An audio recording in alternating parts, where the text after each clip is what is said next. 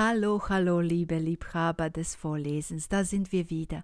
Nach einer kurzen kroatischen Pause sind wir jetzt wieder in den deutschen Gewässern. Heute haben wir wieder einen Gast, eine Gastlesung. Ich habe Rebecca Knoll 2010 in der Autorengruppe Wortwerk in Erlangen kennengelernt und ich könnte stundenlang darüber sprechen, wie toll Rebecca ist, nicht nur als Schriftstellerin, aber auch als Mensch. Also fasse ich mich extrem kurz, weil ich so viel Zeit nicht habe. Und weil Sie alle hier sind, um Rebecca zu hören und nicht mir und meinen Geschichten. Ich liebe, wie sie schreibt. Rebeccas Sprache ist überraschend und fließend gleichzeitig. Das Wichtigste für mich persönlich ist aber natürlich, dass Rebecca mit mir auf meiner Insel war, in Kroatien, an meinem Meer. Sie hat sogar mit meinem Felsen Bekanntschaft gemacht, und mehr geht nicht. Und jetzt hören wir zusammen der Geschichte der blauen Nächte zu.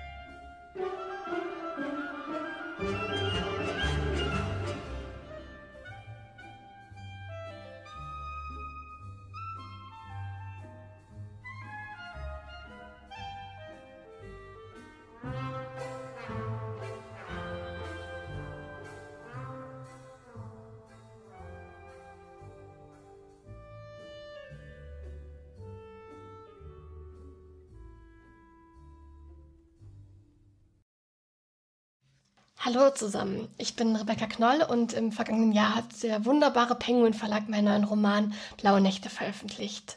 Und in den Roman möchte ich euch heute gerne mitnehmen. Es geht um durchtanzte Nächte, um die Frage nach dem Schicksal und vor allem um eine Liebesgeschichte auf zwei Zeitebenen in einem alten Tanzlokal, dem Blue Knights. Und zwar spielt diese Liebesgeschichte zum einen in der Jetztzeit, also genauer gesagt im Jahr 2019, nicht mehr ganz so jetzt, nach diesem Jahr 2020, aber noch äh, gegenwärtiger als die andere Zeitebene, und zwar ist das, sind das die 60er Jahre. Ich ähm, starte jetzt mit dem Prolog aus Blauer Nächte. Die Menschen würden sich viel öfter küssen, wenn sie häufiger tanzen würden. Wenn ich so an dich denke und an mich, an uns in unserem Tanzlokal, wenn ich mich daran erinnere, wie wir uns an den Händen gehalten, wie unsere Haare gewirbelt, wie deine Küsse geschmeckt haben, dann bin ich mir sicher, die Menschen wären glücklicher. Das waren wir doch, oder? Glücklich. Ich sitze hier an meinem Schreibtisch, vor mir liegt mein Brief an dich, ich trinke Kaffee. Und wenn ich in meine Tasse schaue, wenn ich genau hinsehe, dann kann ich in der spiegelnd schwankenden Oberfläche dein Gesicht erkennen, deine Perlenohrringe, deinen schwarzen Lidstrich, deinen blonden Pony. Ich nehme mir einen Kaugummi aus der Packung und stecke ihn mir in den Mund. Da lachst du. Wie ich diesen bittersüßen Geschmack von Kaugummi und Kaffee liebe, sagst du leise. Hast du das jemals gesagt? Deine Stimme klingt warm und tief, aber ich weiß gar nicht, ob sie das wirklich war. Wie hast du damals geklungen?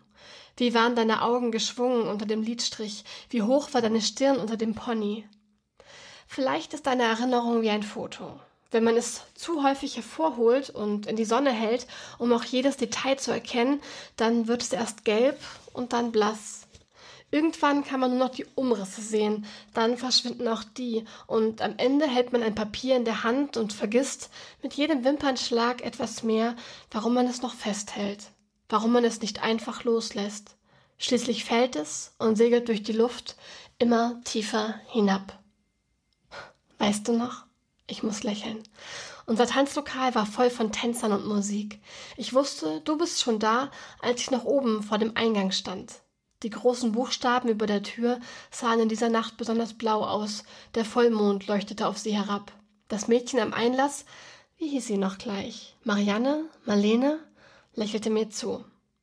Ich wünsche eine azurblaue Nacht. Sie zwinkerte. Das sagte sie gern. Dabei wusste hier wahrscheinlich niemand, wie genau Azurblau aussah. Ich ging an ihr vorbei durch die geöffnete Tür, den Gang, die Treppe hinunter. Es war eng und laut. Du warst zu spät. Lächelst du? Ich kann dein Gesicht in meiner Tasse nicht richtig erkennen. Ich war tatsächlich zu spät. Es tut mir leid, sage ich, aber du zuckst nur mit den Schultern. Es tut mir wirklich leid. All die Jahre schon. Es tut mir so leid, dass mein Mund noch heute ganz trocken wird, wenn ich daran denke, dass sich mein Magen zusammenzieht und mein Kopf glüht. Es gibt so vieles, das mir leid tut. Doch wie solltest du mir das auch glauben? Ich bräuchte viel mehr Münder, viel mehr Mägen, viel mehr Köpfe, um wirklich zu spüren, wie leid es mir tun müsste. Ich bin also die Treppe hinuntergestiegen, und mit jeder Stufe bin ich ein Stück tiefer in diese andere Wirklichkeit vorgedrungen. Die Leute lächelten sich an, ihre Füße wirbelten über das Parkett, sie sahen so weich aus. I'll tip my head to the new constitution, take a bow for the new revolution. Hier unten war alles weich und gleichzeitig laut, nah, wie nah wir uns waren. Und trotzdem konnten wir die Sorgenfalten der anderen nicht sehen, wie schön wir waren. Ich entdeckte dich an der Bar. Wie jede Nacht saßest du auf einem der Hocker, nipptest an einem Martini, die Beine überschlagen.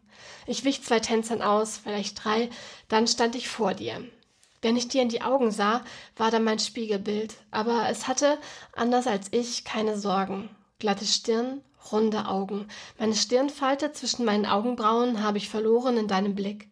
Wir teilten uns eine Zigarette, wir tanzten und dann küssten wir uns. Deine Arme lagen auf meinen Schultern, meine Hände an deinen Hüften, deine Lippen schmeckten nach Kaffee und Kaugummi, die Beatband spielte ein langsames Lied, ich weiß nicht mehr welches, ganz leicht schwangen wir mit, im Takt. Alle sind sie mitgeschwungen, alle haben sie sich geküsst, es war so einfach. Hier unten hätte ich alles geschafft, ich hätte meine Versprechen gehalten, jedes einzelne. Du willst also sagen, flüsterst du jetzt, du willst also sagen, dass wir uns an diesem einen Abend geküsst haben. Ich lege den Kopf schief. Haben wir das getan? Aber natürlich, ich sehe noch genau, wie ich an Marianne oder Marlene vorbeigegangen bin, die Treppe hinunter. I tip my head to the new constitution. Du saßest an der Bar, du schmecktest nach Kaffee und Kaugummi. So war es doch. Du willst also sagen, dass du mich dort gesehen hast? Jetzt verschränkst du die Arme. Die Einlassdame hat mir eine azurblaue Nacht gewünscht und gezwinkert. Und dann, dann wollte ich auf dem schnellsten Weg zu dir. Und dein Kleid, war es nicht azurblau?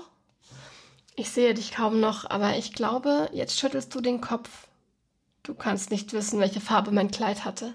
Du kannst das Lied nicht kennen, das gerade gespielt wurde. The Who haben Won't Get Fooled Again erst Jahre später veröffentlicht. Du bringst alles durcheinander. Du bist gar nicht dort gewesen, Emil. Du bist nicht gekommen.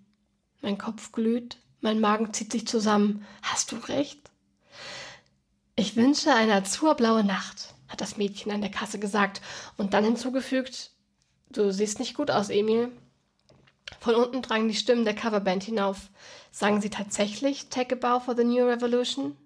Es geht mir auch nicht gut, sagte ich. Bist du dir sicher, dass du heute tanzen willst? Nach Tanzen ist mir nicht zumute. Das habe ich von dir noch nie gehört. Vielleicht habe ich mir die Augen gerieben oder die feuchten Hände an meiner Hose abgewischt. Ich bin mir nicht sicher. Ich sollte gehen. Was ist passiert? Ich habe den Kopf geschüttelt, zu den blauen Buchstaben über dem Eingang hinaufgesehen, wie sie im Mondlicht leuchteten. Emil, was hast du? Ich muss jemandem sehr wehtun. Dann geh rein und entschuldige dich. Dafür gibt es keine Entschuldigung. Und so war es. Es gab keine Entschuldigung für das, was ich tun würde. Wenn du Lotte siehst, sagst du ihr, dass es mir leid tut? bat ich das Mädchen am Einlass. Und dann habe ich mich umgedreht und bin dorthin gegangen, wo die Nacht grau war, wo keine Nacht mehr azurblau werden würde.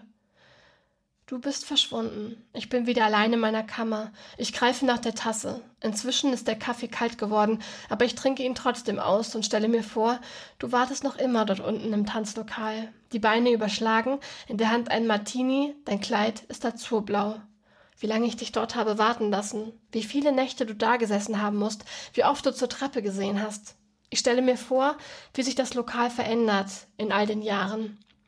Wie es zum Club wird. Die Bühne verschwindet vielleicht, die langen Tische, die Stühle, die Lichter werden bunter. Eine Nebelmaschine ersetzt den Zigarettendunst von früher. Ich stelle mir vor, wie sich all die Menschen um dich herum verändern, wie die langen Ärmel der Minikleider kürzer werden, wie die Röcke sich in Hosen verwandeln, wie die Oberteile bauchfrei werden und die Ponys den Mädchen übers Gesicht wachsen, wie die Farbe ihrer Haare greller wird. Auch die Musik ändert sich, die Musiker verschwinden, die Instrumente lösen sich auf.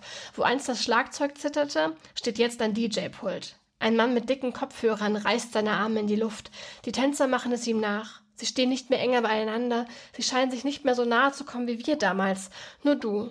Du sitzt noch immer am Tresen auf deinem Hocker. Sogar jetzt. In diesem Augenblick. Du hast noch immer deinen blonden Pony, deinen Lidstrich. Dein Minikleid mit den langen Ärmeln ist azurblau. In diesem Moment sitzt du hier, nippst am Martini und siehst durch die vielen Partygäste hindurch zur Treppe. Ich habe so viele Jahre auf den heutigen Tag gewartet, dass ich alt geworden bin. Ich sehe auf die Uhr, es wird Zeit. Ich stehe auf, nehme meine Jacke, meinen, meinen Hut und öffne die Tür. Es regnet, der Wind heult, die Nacht ist grau. Aber das ist nicht schlimm. Ich bin zwar alt, doch du sitzt noch immer am Tresen, du bleibst. Es ist endlich soweit. Es ist endlich die richtige Nacht. Vielleicht ist es noch nicht zu spät. Ich gehe durch die nassen Straßen, halte mein Gesicht in den Regen und meine Schritte sind groß. Ich bin spät dran, das weiß ich, aber diesmal werde ich kommen. Diesmal werde ich an der Einlassdame vorbeigehen, unter den blauen Buchstaben hindurch, die Treppe hinunter. Diesmal werde ich dich zwischen den Tänzern im Nebel sehen. Diesmal wirst du deine Arme auf meine Schultern legen. Ich werde dich an mich heranziehen. Wir werden tanzen. Meine Sorgenfalten werde ich verlieren in deinem Blick. Wir werden weich sein, wir werden schön sein und dann werden wir uns küssen. Ich biege um die Ecke und ganz hinten, am Ende der Straße, kann ich schon die Buchstaben sehen. Durch die Nacht, den Regen leuchten sie mir entgegen. Fast kann ich die beiden Worte entziffern. Blue Nights, flüstere ich. Endlich. Diese Nacht wird endlich azurblau. Ja, jetzt habt ihr schon die erste Hauptfigur kennengelernt, und zwar Emil, der sich an seine Jugend in den 60er Jahren zurückerinnert und vor allem an seine unglückliche Liebesgeschichte mit Lotte. Ähm, jetzt machen wir einen kleinen Zeitsprung oder auch einen größeren Zeitsprung in das Jahr 2019 zu Milena. Sie ist 30 Jahre alt und ihrer Mutter gehört mittlerweile der Club Blue Knights. Hier hilft sie aus. Und an dieser Stelle steige ich jetzt ein zu lesen. Milena, Sven hat gerufen. Oben ist irgendwas los. Klar, irgendwo war immer was los. Milena drehte sich um und stieg die Treppe wieder hinauf. Ein paar soeben eingetrudelte Gäste kamen ihr entgegen. Ihr Lipgloss glänzte noch, ihr Haar saß fest. Schon von weitem hörte Milena Svens Stimme. Warten Sie noch einen Moment. Die Chefin kommt gleich. Oben angekommen sah Milena, wie Sven mit seinen großen Händen ein paar Leute durchwinkte. Nur einen Mann ließ er warten. Einen Moment noch. Sven winkte den nächsten durch, vorbei an dem Fremden. Es war ein alter Mann, bestimmt schon, schon 70, der gebückt dastand und Milena entgegensah. Er hatte nur noch wenige Haare auf dem Kopf, ein Altersfleck prangte auf seiner Stirn und seine Hände zitterten leicht. Guten Tag, begrüßte ihn Milena. Wie kann ich Ihnen helfen? Er will in den Club, erklärte Sven und zog die Augenbrauen hoch. Ich habe ihm schon gesagt, dass das keine gute Idee ist, aber er lässt nicht locker. Ich kann Sie hören, junger Mann. Der Fremde zwinkerte mit einem Auge. Ich stehe direkt vor Ihnen. Entschuldigen Sie, sagte Milena. Sie wissen, dass das hier ein Club ist? Früher war das Blue Nights ein Tanzlokal. Hier gab es Beatmusik. Jeden Abend hat eine andere Band gespielt. Die Stimme des Mannes klang sanft und dunkel. Jemand rempelte Milena an, ein anderer trat ihr auf den Fuß. Hey, rief Milena, doch der Gast war schon weitergelaufen. Sie sah zurück zum alten Mann. Sicher.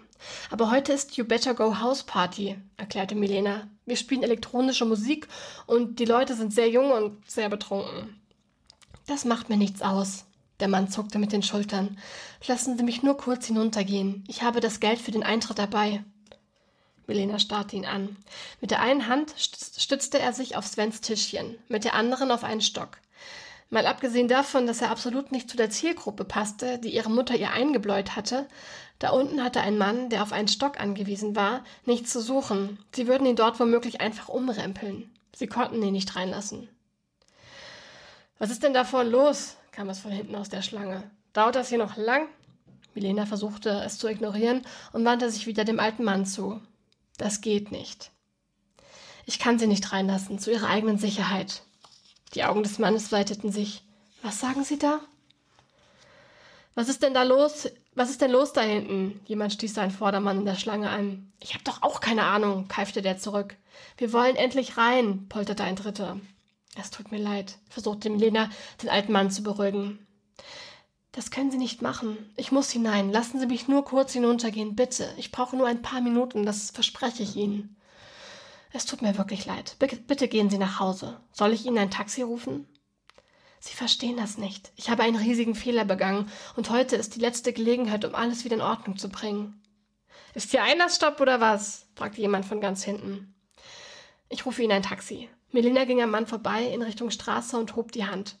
Sie sah den Taxis entgegen und hoffte, dass eines von ihnen neben ihr bremsen würde, hoffte, dass diese Nacht bald ein Ende finden würde.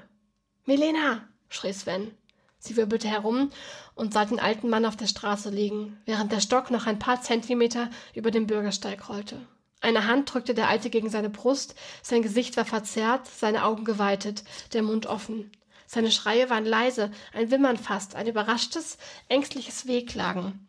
Er ist einfach zusammengebrochen. Sven kniete sich neben ihn. Die Schlange vor den Blue Knights verlor ihre Kontur. Sie löste sich auf, wurde zu einem großen, pulsierenden Pulk, der sich um den alten Mann, Sven und Milena sammelte. Oh mein Gott, flüsterte irgendwer. Was hat der Mann? Was ist mit ihm? Ach du Scheiße. Jemand muss ihm helfen. Bestimmt ein Herzinfarkt. Ja, wie ihr gerade gehört habt, ähm, macht es Milena keinen großen Spaß, im Blue Nights auszuhelfen. Ähm, ihre Mutter liegt gerade im Krankenhaus, deswegen ist sie eingesprungen. Ähm, Milena möchte ihrer Mutter aber gerne sagen, dass sie das nicht länger machen kann und dass sie jemand anderen für die Übergangszeit finden muss. Ähm, ihre Mutter überredet sie dann aber, zuerst ein kleines Büchlein zu lesen, was sie in einem Antiquariat findet. Und zwar hat es den Titel Blaue Nächte.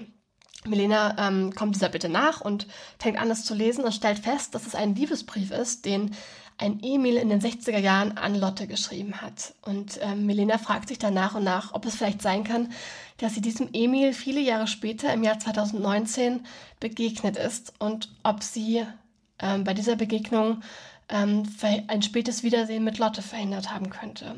Sie taucht dann immer tiefer ein in Emils Geschichte und daraus lese ich euch jetzt ein kleines Stück vor. Und in diesem Abschnitt erzählt Emil, wie er als Jugendlicher in der großen Stadt hofft, seine Sandkastenliebe Lotte wiederzusehen, die er seit ähm, Jahren vermisst. Eschenbach wurde von Tag zu Tag enger, so wie meine kurze Hose. Sie wurde immer kürzer. Die Hosenträger schnitten mir immer tiefer in die Schultern und eines Morgens sprang mein Hosenknopf ab. Musst du so schnell wachsen? Meine Mutter seufzte und zog eine Sicherheitsnadel aus der Tasche. Wie gut wäre es, wenn man nicht nur Hosen mit Sicherheitsnadeln retten könnte. Ich wünschte mir eine Sicherheitsnadel für meine Nacht auf deinem Heuboden, liebe Lotte. Für all die Momente, in denen du mir Zettel zugeschoben hattest, in denen ich deine Botschaften im Dorf gefunden hatte. Und am allermeisten wünschte ich mir eine Sicherheitsnadel für unser Treffen auf dem Hochsitz, für unseren ersten Kuss. Für meine Hose hätte ich keine Sicherheitsnadel gebraucht. Normalerweise rettete mich unsere Schneiderin, die kleine freundliche Frau mit dem grauen Haarknoten am Hinterkopf, aus Situationen wie diesen, nur diesmal nicht. Diesmal fiel sie tot um, mitten in ihrer Kammer, zwischen Hosenträgern und Leibchen, so erzählte man es sich zumindest in der Backstube. Und so wie alles, was man sich in der Backstube erzählte, wo die Frauen des Dorfs gemeinsam die Öfen nutzten, um Kuchen und Brot zu backen, verteilte sich auch diese Geschichte in alle Häuser. Sie flog durch die Luft wie Mehl, legte sich auf Schultern und Arme, schob sich unter Fingernägel, bedeckte Tische und Schüsseln, wurde in Brotteig eingeknetet, in den Ofen geschoben und braungelb gebacken, bis sie duftete. Noch gar nicht so alt sei die Schneiderin gewesen, nur knapp über 40, aber schon grau und unglücklich verliebt in einen Soldaten, der längst in die Heimat zurückgekehrt war und ihr schon seit Jahren keine Briefe mehr schrieb. Ganz dunkle Augen habe die Schneiderin gehabt. Da habe man sich schon gewundert. So dunkle Augen hätten doch nur die Trauernden. Nett sei sie schon gewesen, aber einsam, ganz allein in ihrer Wohnung. Verständlich, dass ihr alles zu viel gewesen sei, dass sie gestorben sei an ihrem Kummer. Ich lauschte den Geschichten und glaubte, dass die Schneiderin genau in dem Moment tot umgefallen sein musste, in dem auch mein Knopf abgeplatzt war. Vielleicht hatte es in ihrem Kopf einen Schlag getan. Zack, ganz so, als wäre ein Faden gerissen. Und im selben Moment riss auch der Faden an meinem Hosenknopf, den sie vor Monaten festgenäht hatte. Als wären beide, Näherin und Knopf, über all die Zeit miteinander verbunden gewesen. In meiner Vorstellung verlor sie das Gleichgewicht, während mein Knopf durch die Luft sauste und beide waren auf dem staubigen Boden gelandet. Wenn das mit meinem Knopf geschah, konnte es da nicht sein, dass sich mit dem Tod der Schneiderin auch alle anderen Knöpfe lösten, die sie je festgenäht hatte? Dass alle Nähte rissen, alle Wollfäden sich aufdröselten, dass sich überall Löcher und Risse auftaten im ganzen Dorf? Ich lief durch die Straßen und beäugte fremde Hosen, Hemden und Kleider, doch meine Hose war anscheinend als einzige betroffen gewesen. Junge, du brauchst eine neue Hose. Es führt kein Weg daran vorbei. Wir fahren in die Stadt. Wir fuhren mit dem Zug. Dafür hatte sich mein Vater die gelbe Weste angezogen, eine gelbe Krawatte, auf seinem Kopf thronte sein dunkelbrauner Hut. Es war einer seiner guten Tage, die Hände hielt er ruhig, heute hatte ich nichts zu befürchten.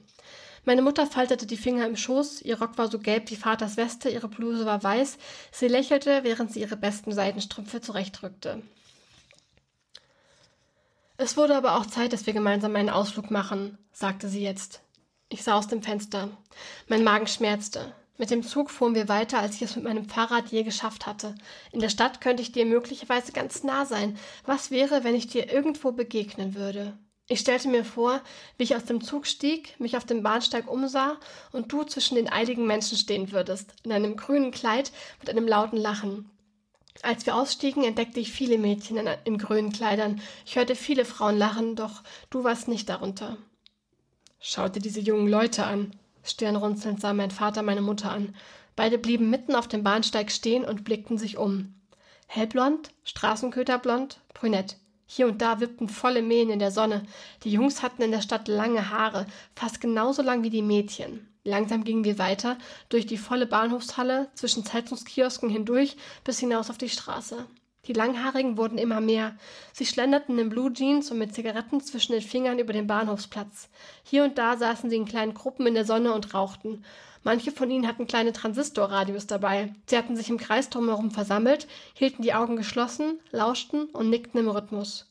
Ich konnte die Klänge kaum hören, doch ich ahnte, dass die Sender eingeschaltet waren, die mir meine Eltern immer verboten hatten. Das ist nichts für dich, hatte meine Mutter beschlossen, als sie mich vor dem Radio erwischt hatte. Dann hatte sie mich weggeschoben und am Rädchen gedreht. Dass bloß dein Vater nichts davon erfährt. Manchmal hatte ich mit Freunden trotzdem heiße Musik gehört, aber heimlich, leise. Bei Konrad zu Hause hatten wir uns ans Radio schleichen können. Für mich hatten die Lieder von Bill Haley und Elvis Presley gefährlich, verboten geklungen, so wie ein Sturm, ein Orkan, wie eine Überschwemmung, ein Erdrutsch und ein bisschen wie harte Ohrfeigen. Ich musste den Kopf im Rhythmus bewegen, wenn ich sie hörte. Ich musste mit dem Fuß wippen, mit den Schultern zucken und lächeln. Skandalös, dass diese Halbstarken ihre Musik hier in aller Öffentlichkeit hören dürfen, sagte mein Vater jetzt und schüttelte den Kopf. Das sind Gammler, erklärte meine Mutter wichtig. Das haben sie erst letztens in der Tagesschau gebracht. Sie arbeiten nicht, sondern träumen den lieben langen Tag. Manche fahren per Anhalter umher und leben jeden Tag in einer anderen Stadt auf der Straße. Tatsächlich. Mein Vater schüttelte den Kopf.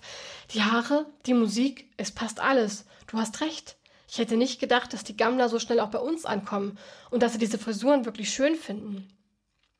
Sie wollen aussehen wie die Beatles, warf ich ein. Max hatte mir das erklärt. Erst vor ein paar Tagen hatte er, eine, hatte er eine Bravo mit in die Schule gebracht und die Beatles wurden darin als der letzte Schrei aus England beschrieben. Mein Vater stutzte. Wie wer?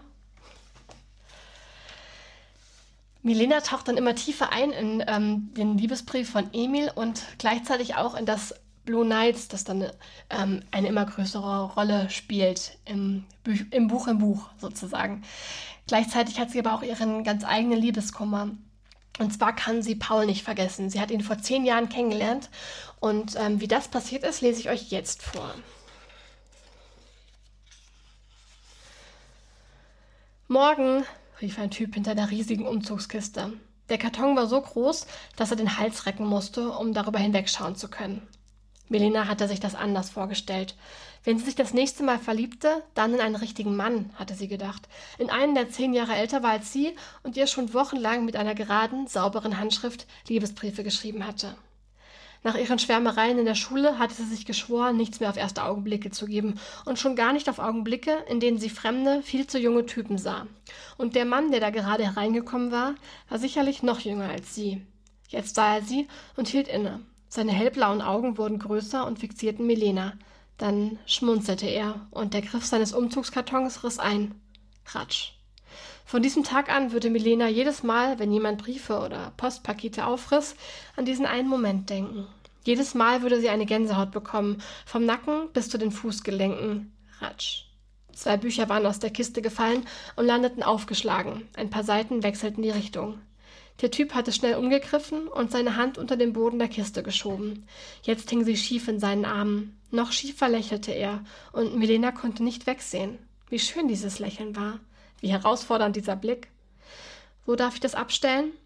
Melina deutete auf ein Tischchen schräg gegenüber vom Tresen, und dann vergaß sie für etwa achteinhalb Minuten, welcher Mensch sie gern wäre, dass sie geheimnisvoll sein wollte, rätselhaft, mysteriös, dass sie mindestens drei Liebesbriefe bekommen wollte, bevor sie sich mit jemandem zum ersten Mal verabredete, dass sie ein Gedicht darüber lesen wollte, wie schön der Abend gewesen war, bevor sie sich auf den nächsten einließ. Da wurde eine Wohnung aufgelöst. Der Typ starrte Melina an. Aha. Milena starrte den Typen an. Er hatte lange dunkle Wimpern und einen gestutzten Vollbart. Vollbart. Schöne Schultern, dachte Milena. Muskulöse Oberarme. Ist der Chef da? Er lächelte und lenkte ihren Blick wieder in sein Gesicht. Nein, Milena lächelte zurück. Wie konnte es sein, dass dieser Fremde sie so anzog? Ich bin von der Entrümpelungsfirma. Wir hatten angerufen. Eine alte Wohnung, viele Bücher. Vielleicht ist für euch was dabei. Melina ging auf ihn zu. Sie wollte in die Kiste schauen. Warum hatte sie nicht in die Kiste geschaut? Sie blieb vor ihm stehen, sah ihm ins Gesicht, wieder dieses Schmunzeln. Eine Augenbraue zuckte. Ich bin Paul. Melina. Sie umfasste seine Finger. Sie hätte sie sofort wieder loslassen sollen. Und dann hätte sie in die Kiste sehen, sie hätte die Bücher in die Hand nehmen und sie anschauen sollen, eines nach dem anderen, bevor sie sie alle nahm, ungelesen. Heute wusste sie nicht mehr, was an diesem Tag in sie gefahren war. Diese Milena von vor zehn Jahren, die gerade ihr Abitur gemacht hatte, die glaubte, sie könnte in diesem Leben noch äh, es könnte in diesem Leben noch alles passieren, sie könnte alles schaffen, sie würde sich vor Liebesbriefen kaum retten können. Diese Milena hatte wenig mit der zu tun, die jetzt hier saß und sich zurückerinnerte. Du hast was getan? hatte Ivi damals noch am gleichen Tag in der alten Milchbar gerufen. Es hatte so schrill geklungen, dass Milena zusammengezuckt war und laut gelacht hatte. Ich bin so stolz auf dich. Ivy hob ihr Glas. Sie trank einen Erdbeermilchshake, der aus dem Strohhalm auf die rosa Tischdecke tropfte. Quatsch, widersprach Milena, aber sie lachte noch immer und stieß mit Ivy an. Das war doch einfach nur bescheuert. So bescheuert kann es nicht gewesen sein. Ich habe dich noch nie so leuchten gesehen. Ivy zwinkerte. Ich bin knallrot und verschwitzt. Wie gut, dass du mich so noch nie gesehen hast. Milena fächerte sich mit der Getränkekarte Luft zu. Ihr war schlecht, Irgendwas gluckste in ihrem Magen und es war nicht der Milchshake. Das müssen wir feiern. Es war eine der wenigen Nächte, in denen Milena sich tatsächlich breitschlagen ließ. Auf dem Milchshake folgten zwei Gläser Sekt, drei Caipirinha und einige Tequillas. Irgendwann tanzten sie auf einem fremden Tisch in einer fremden Wohnung. Sie tanzten durch Straßen, die sie zuvor noch nie gesehen hatten und konnten hinterher nicht verstehen, wie sie in diesem Zustand wieder nach Hause gefunden hatten. Am Ende dieser Nacht lagen sie im Garten von Melinas Großvater und sahen in die Sterne. Beide zitterten sie vor Kälte, trotzdem blieben sie liegen. Willst du ihn wiedersehen? Stimme, Stimme klang ganz weich. Er könnte mir einen Brief schreiben, überlegte Melena. Quatsch, warum sollte er das tun? Melena schwieg. Hast du seine Nummer? Melena schüttelte den Kopf, die Sterne wackelten. Und seinen Nachnamen? Wofür brauche ich seinen Nachnamen? StudiVZ, MySpace, ICQ. Pff, dir kann man echt nicht helfen. Nein. Meinst du, wir sollten die Stadt verlassen? Was? Melina lachte und erschrak, wie laut sie dabei wurde. Wie schwarz die Baumkronen über ihr waren, wie groß dieser Garten war, fast so breit wie die Wolke, die sich gerade über die Sterne schob. Wo Paul jetzt wohl lag? Weißt du, wie riesig diese Welt ist? flüsterte Ivy. Nein. Du? Nein. Sie schwiegen beide. Glaubst du, man verliebt sich immer gleich doll? fragte Milena. Manchmal so, manchmal so, oder?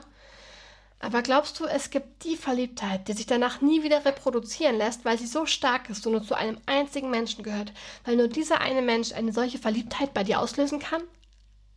Ein Verliebtheitsgefühl, das sich nicht mehr reproduzieren lässt? Ivi lachte. Wenn ich verliebt bin, kann ich ein Wort wie reproduzieren nicht einmal aussprechen. Milena schüttelte den Kopf.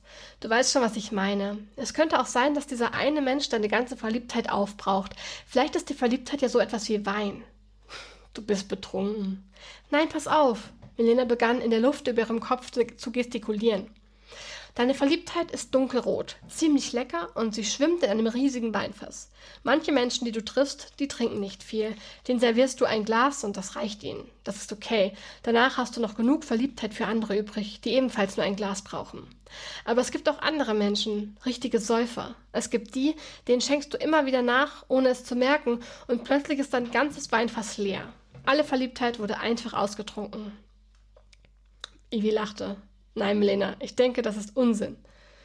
Melena schwieg. Die Wolke schob sich weiter über die Sterne. Ihr Fuß kribbelte. Vielleicht bildete sich dort gerade eine Ameisenstraße. Sie ließ die Ameisen krabbeln und dachte nach. Also, begann Evi irgendwann. Ich habe schon oft geglaubt, ich könnte mich nicht noch einmal so sehr verlieben. Bei Martin und Micha und Ralf zum Beispiel, aber es ist immer wieder passiert. Melena nickte. Das waren wohl keine Säufer. Evi lachte. Bist du wirklich so verknallt? Ach, Milena wischte sich über das Gesicht. Das ist sicher nur der Alkohol. In dieser Nacht konnte Milena lange nicht einschlafen. Alles drehte sich, sie sah die wackelnden Sterne noch immer vor ihrem inneren Auge, sie spürte das Kribbeln an ihrem Fuß und immer wieder dachte sie an diese achteinhalb Minuten mittags im Antiquariat zurück.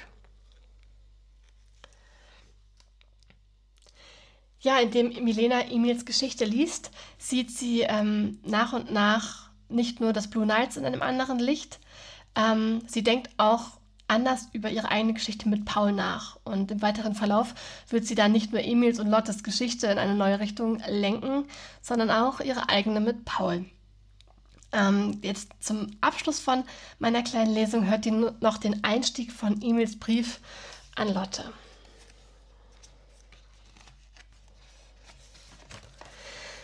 Meine liebe Lotte, ich musste einfach einen klaren Schlussstrich ziehen und dafür brauchte ich die ganze Stadt. Ich klappte mein Taschenmesser auf, legte die Klinge in die nächste Hauswand und ging los.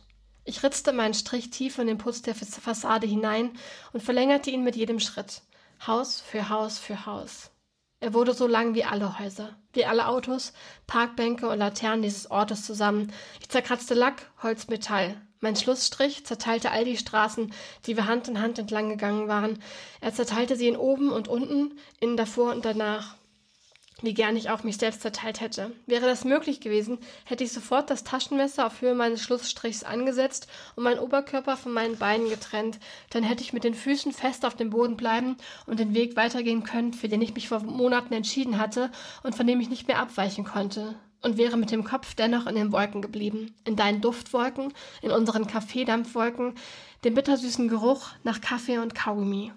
Doch natürlich war das unmöglich. In dieser Nacht lag ich wach und stellte mir vor, wie du noch immer im Blue Night saßest, die nackten Beine überschlagen, mit rot bemalten Lippen, an einem Dry Martini nippend, wie du noch immer an unsere Pläne glaubtest, dich umdrehtest, um zur Tür zu schauen, hofftest, dass ich jetzt endlich auftauchen würde. Ich lag auf meinem Bett und weinte, tagelang. Ich schwitzte, ich fror und mein Magen drehte sich wie ein defekter Waschautomat. Immer weiter, immer schneller, dabei konnte hier nichts mehr reingewaschen werden. Mitten in der Nacht musste ich aufstehen, um das Drehen zu beenden. Im Blue Nights tanzten sie um diese Zeit sicher mit fliegenden Haaren. In dunklen Ecken wurde geflirtet, in hellen angestoßen. Ich schlug die Bettdecke zurück und sprang auf. Vielleicht war es noch nicht zu spät. In Pyjamahose und mit nacktem Oberkörper rannte ich durch den Flur zur Haustür. Im Gehen warf ich mir meinen Wintermantel über die Schultern. Ich lief die Straße hinunter und bog zum Blue Nights ab. Wie fast jeden Abend stand die Einlassdame am Eingang. Ist sie da? rief ich ihr entgegen. Lotte? Wo ist sie? Ich keuchte, doch sie schüttelte den Kopf und streckte mir die Hand entgegen. Ich muss sie finden. Ich drückte ihr drei Mark in die Hand und stürmte an ihr vorbei, die Treppe hinunter. Ich hoffte so sehr, dich dort zu sehen. Ich rannte am Tresen vorbei auf die Tanzfläche, doch du warst nicht da. Nicht zwischen den Tanzenden, nicht an einer der Tischreihen, an denen die Leute Fanta mit rumtranken, nicht an der Theke und nicht dahinter, in dem kleinen Nebenraum mit dem schummrigen Licht. Auf dem Weg begegnete mir Peter. Hast du Lotte gesehen? rief ich ihm zu. Sie ist gegangen. Wohin? Das wollte sie nicht sagen. Wann ist sie weg? Seit ein paar Tagen. Sie war hier und hat sich verabschiedet. Hat sie noch irgendwas gesagt?